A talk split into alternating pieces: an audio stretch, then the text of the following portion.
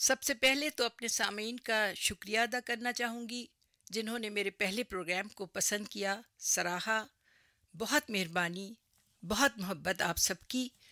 آئندہ بھی کوشش ہوگی کہ ان موضوعات کو زیر بحث لاؤں جو آپ کی دلچسپی کا باعث بنے۔ اس سلسلے میں سامعین آپ کی آرا کا ہمیں انتظار رہے گا۔ اگر کوئی خاص سوشل ایشو پر آپ پروگرام سننا چاہیں یا کسی خاص موضوع پر بات کرنا چاہیں تو ہم سے ضرور رجوع کیجیے آپ اور آپ کی آرا ہمارے لیے بہت قیمتی ہیں۔ سامعین، آج ہمارا موضوع ہے رکو و سجود کی حرکات، اس کی حکمتیں یا بینیفٹس سامعین، مجھ جیسے لوگ نماز پڑھ کر دل ہی دل میں بڑا کارنامہ سمجھتے ہیں کہ ہم نے بہت تیر مار لیا۔ ایسا لگتا ہے کہ ہم نے اللہ تعالیٰ پر کوئی احسان کیا۔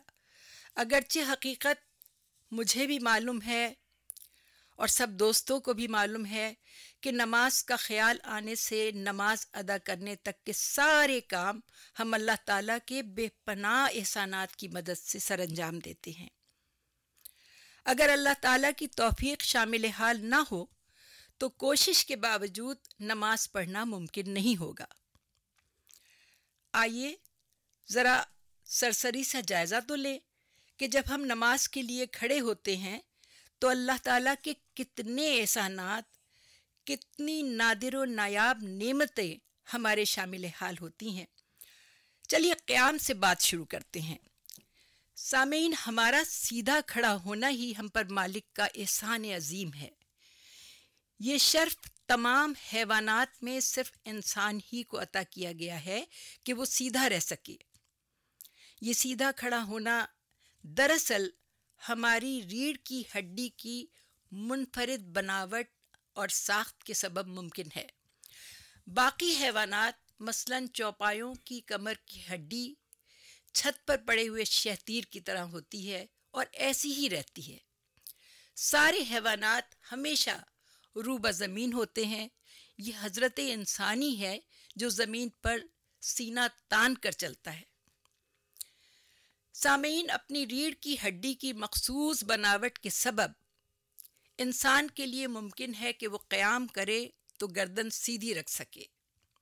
رکو میں جائے تو گھٹنوں پر زور دے کر جھک سکے۔ اسی طرح جب وہ سجدے میں جائے، سجدے سے اٹھے تو اسے کہیں کسی طرح کی کوئی دشواری پیش نہ آئے۔ سامعین، ہمارے جسم میں کل تین سو ساٹھ جوڑ پائے جاتے ہیں۔ رکو و سجود میں انسانی جسم کا شاید ہی کوئی جوڑ ایسا ہو جو ہماری مدد نہ کر رہا ہو۔ ان میں سے کچھ جوڑ چول جیسے ہوتے ہیں، جیسے کارپینٹر دو لکڑیوں کو چول بنا کر انہیں بغیر کسی کیل کے جوڑتا ہے۔ کچھ جوڑ ایسے ہوتے ہیں جیسے دروازوں میں قبضے لگے ہوتے ہیں۔ ان جوڑوں کو ہنج جوائنٹس بھی کہتے ہیں۔ کچھ جوڑ بال اور ساکٹ جیسے ہوتے ہیں، جیسے کسی گیند کو اسی سائز کے پیالے میں فٹ کر دیا جائے۔ تو رکو و سجود میں یہ سارے ہی جوڑ کسی نہ کسی حد تک کام کر رہے ہوتے ہیں۔ کوہنی کے جوڑ اللہ نے ایسے بنائے ہیں کہ یہ ایک ہی طرف حرکت کرتے ہیں اور ان کی اسی خصوصیت کے سبب آپ ہاتھوں کو روبہ قبلہ کریں یا سجدے میں روبہ زمین، یہ جوڑ آپ کو دونوں طرح کی سہولیات فراہم کرتے ہیں۔ بازوؤں کے جوڑ ایسے ہیں کہ انہیں آگے، پیچھے، اوپر، نیچے اور دائیں بائیں گھمایا جا سکتا ہے۔ سامعین، سجدے کے لیے جب آپ ہاتھوں اور دوسرے اعضائے سجدہ کو زمین پر رکھتے ہیں، تو کلائی کی ہڈی، اس کے جوڑ، بازوؤں کے جوڑ، ہاتھوں کی چون ہڈیاں اور پیروں کی ہڈیاں، جوڑوں کو ایک دوسرے سے باندھے رکھنے والی جھلی کی پٹیاں اور کوہنی اور ران سے ہاتھوں اور پیروں تک لگی ہوئی سخت ڈوریاں مل کر آپ کے سجدے کو مکمل کرتی ہیں۔ قنوت میں بھی یہی سارے اعضاء آپ کو مطلوبہ سہولیات فراہم کرتے ہیں۔ اب آئیے رکو کی حالت میں۔ سامعین رکو کی حالت میں پورا جسم درمیان سے مڑتا ہے اور ایل شیپ کا ہو جاتا ہے۔ اور رکو کے بعد آپ دوبارہ سیدھے کھڑے ہو جاتے ہیں۔ تو یہ حیران کن کام بھی ریڑھ کی ہڈی، گھٹنوں کی ہڈیوں اور ان پر چڑھی ہوئی جھلی کی پٹیوں کے بغیر ممکن نہیں۔ گھٹنوں اور کوہنیوں کی ہڈیوں کے جوڑوں کو اللہ تعالیٰ نے ایسا بنایا ہے کہ صرف ایک سمت حرکت کر سکے، ورنہ رکو میں کوہنیوں بازوؤں اور گھٹنوں کی ہڈیاں مخالف سمت میں چلی جایا کرتی اور ہم رکو مکمل کرنے کے بجائے کسی ایک طرف کو لڑک جاتے۔ شاید اسی لیے ذکر رکو سبحان اللہ سبحان اللہ سبحان اللہ سبحانہ رب العظیم و بحمدی قرار دیا گیا ہے۔ اللہ کی ذات کو سجدہ کر سکنا بھی بندے کے لیے اللہ تعالیٰ کا احسان عظیم ہے۔ جب ہم سجدے میں جاتے ہیں سامعین، تو اس عمل کے دوران ہمارا پورا جسم تین جگہ سے مڑتا ہے۔ پنڈلی کی ہڈی پر، ران کی ہڈی اور اس پر ہمارا پیٹ اور سینہ ہوتا ہے۔ لیکن نہ پیٹ پر دباؤ پڑتا ہے، نہ پھیپڑوں کی کارکردگی متاثر ہوتی ہے اور نہ پسلیوں کے اندر محفوظ دل، جگر، آتوں، لبلبے یا پتے پر اس بوجھ کا کوئی اثر پڑتا ہے۔ تو ایسے میں اگر بندہ اللہ کی نعمتوں کے ادراک کے ساتھ کہے، سبحان اللہ سبحان اللہ سبحان اللہ سبحانہ رب العلیٰ بحمد تو یہ کتنا مناسب ذکر ہے۔ اور جب ہم دوبارہ کھڑے ہوتے ہیں، تو یہ کہتے ہوئے کھڑے ہوتے ہیں کہ میں خدا کی دی ہوئی قوت سے ہی اٹھتا اور بیٹھتا ہوں۔ سجدے میں انسان اپنی پیشانی کا درمیانی حصہ زمین پر رکھتا ہے۔ تو اس پیشانی کے عین عقب میں اللہ تعالیٰ کی ربوبیت، خالقیت اور اس کی قدرت کا ایک ایسا نمونہ موجود ہے جس کی کارکردگی کارکردگی کو تمام تر سائنسی ترقی کے باوجود بہت کم سمجھا جا سکا ہے۔ اللہ کی قدرت کا یہ نمونہ ہے انسان کا دماغ۔ ہم آپ کو یہ بھی بتا دیں کہ دل یا دماغ عقل و روح کی رہنمائی کے ذریعے اپنے حیران کن افعال سر انجام دینے پر قادر ہوتے ہیں۔ یہاں ہم دماغ کے بارے میں صرف اتنا عرض کریں گے کہ نماز کا خیال دماغ ہی میں آتا ہے۔ پھر یہ خیال ایک ارادے اور عمل میں تبدیل ہوتا ہے۔ دماغ کے بغیر ان تینوں مرحلوں کا آپ اور میں تصور بھی نہیں کر سکتے۔ جیسے ہی آپ نماز کی نیت کر کے اللہ اکبر کہتے ہیں، تو دماغ اس سے پہلے ہی آپ کی ان تمام سہولتوں اور ضروریات کا ٹھیک ٹھیک اندازہ کر کے متعلقہ اعضاء کو احکامات جاری کر چکا ہوتا ہے اور نماز کے دوران آپ کے تمام اعضاء مسلسل رابطے میں رہتے ہیں۔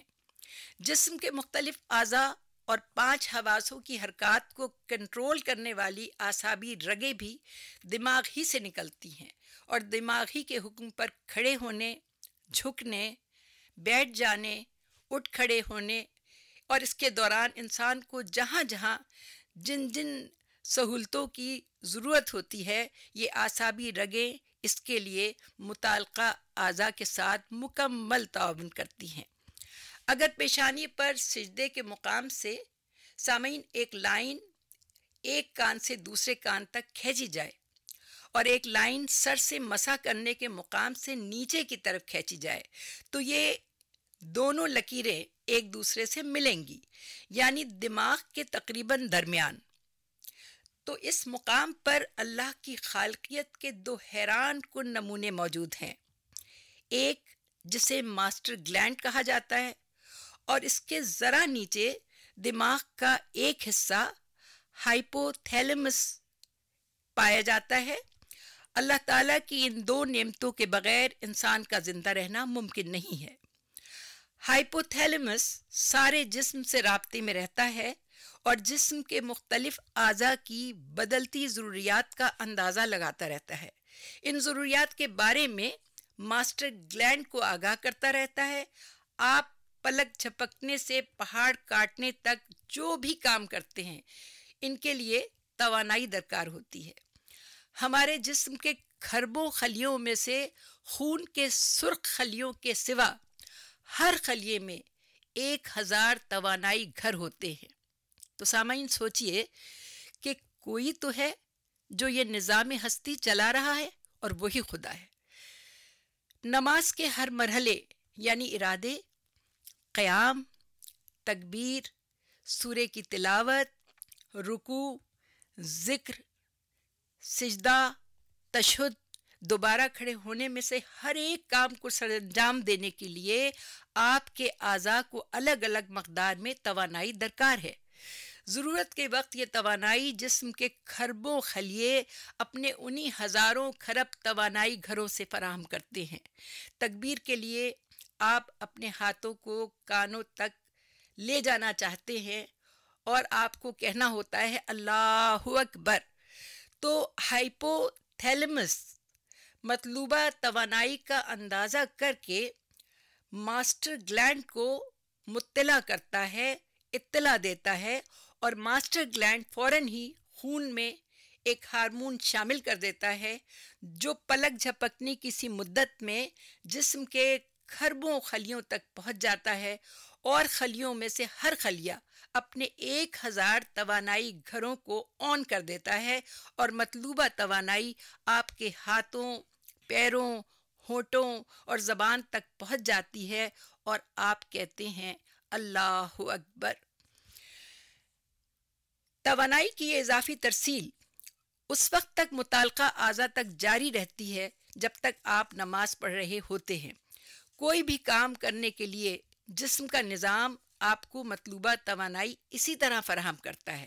جیسے ہی وہ کام مکمل ہو جاتا ہے، تو جسم کے خربوں خلیے اپنے ہزاروں خرب توانائی گھروں کو بند کر دیتے ہیں۔ ہم آپ کو یہ بھی بتا دیں کہ انسانی جسم میں یہ توانائی گھر ماں کی طرف سے وراثت میں آتے ہیں۔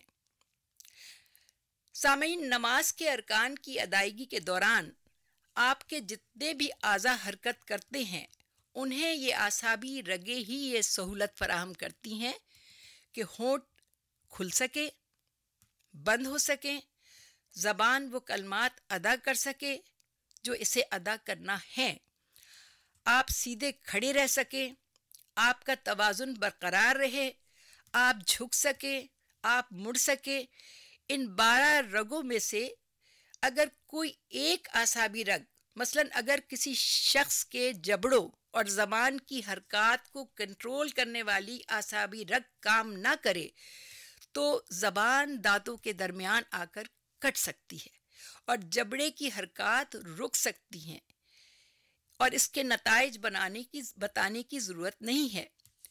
تو سامعین، میں پھر یہی کہوں گی کہ کوئی تو ہے جو یہ نظام ہستی چلا رہا ہے اور وہی خدا ہے۔ تو جب ہم نماز کے بعد سجدہ شکر میں اپنا سینہ، ہاتھ، پیر، پیشانی اور رخسار زمین پر رکھتے ہیں، تو یہ عمل اگرچہ مستحب ہے، لیکن اسے عقلاً اور اخلاقاً واجب سمجھنا چاہیے۔ آخر میں سامعین میں یہی کہوں گی کہ اس قرۂ عرص پر موجود تقریباً سیون پوائنٹ نائن بلین انسانوں میں سے اللہ نے آپ کو اور مجھ کو ان خوش خوش نصیب انسانوں میں شامل کیا جو نماز پڑھنے کی سعادت حاصل کر سکیں۔ تو آئیے ہم پروردگار عالم کی بارگاہ میں سجدہ ریز ہو کر شکرانہ ادا کریں۔ تھینک یو وہی خدا ہے۔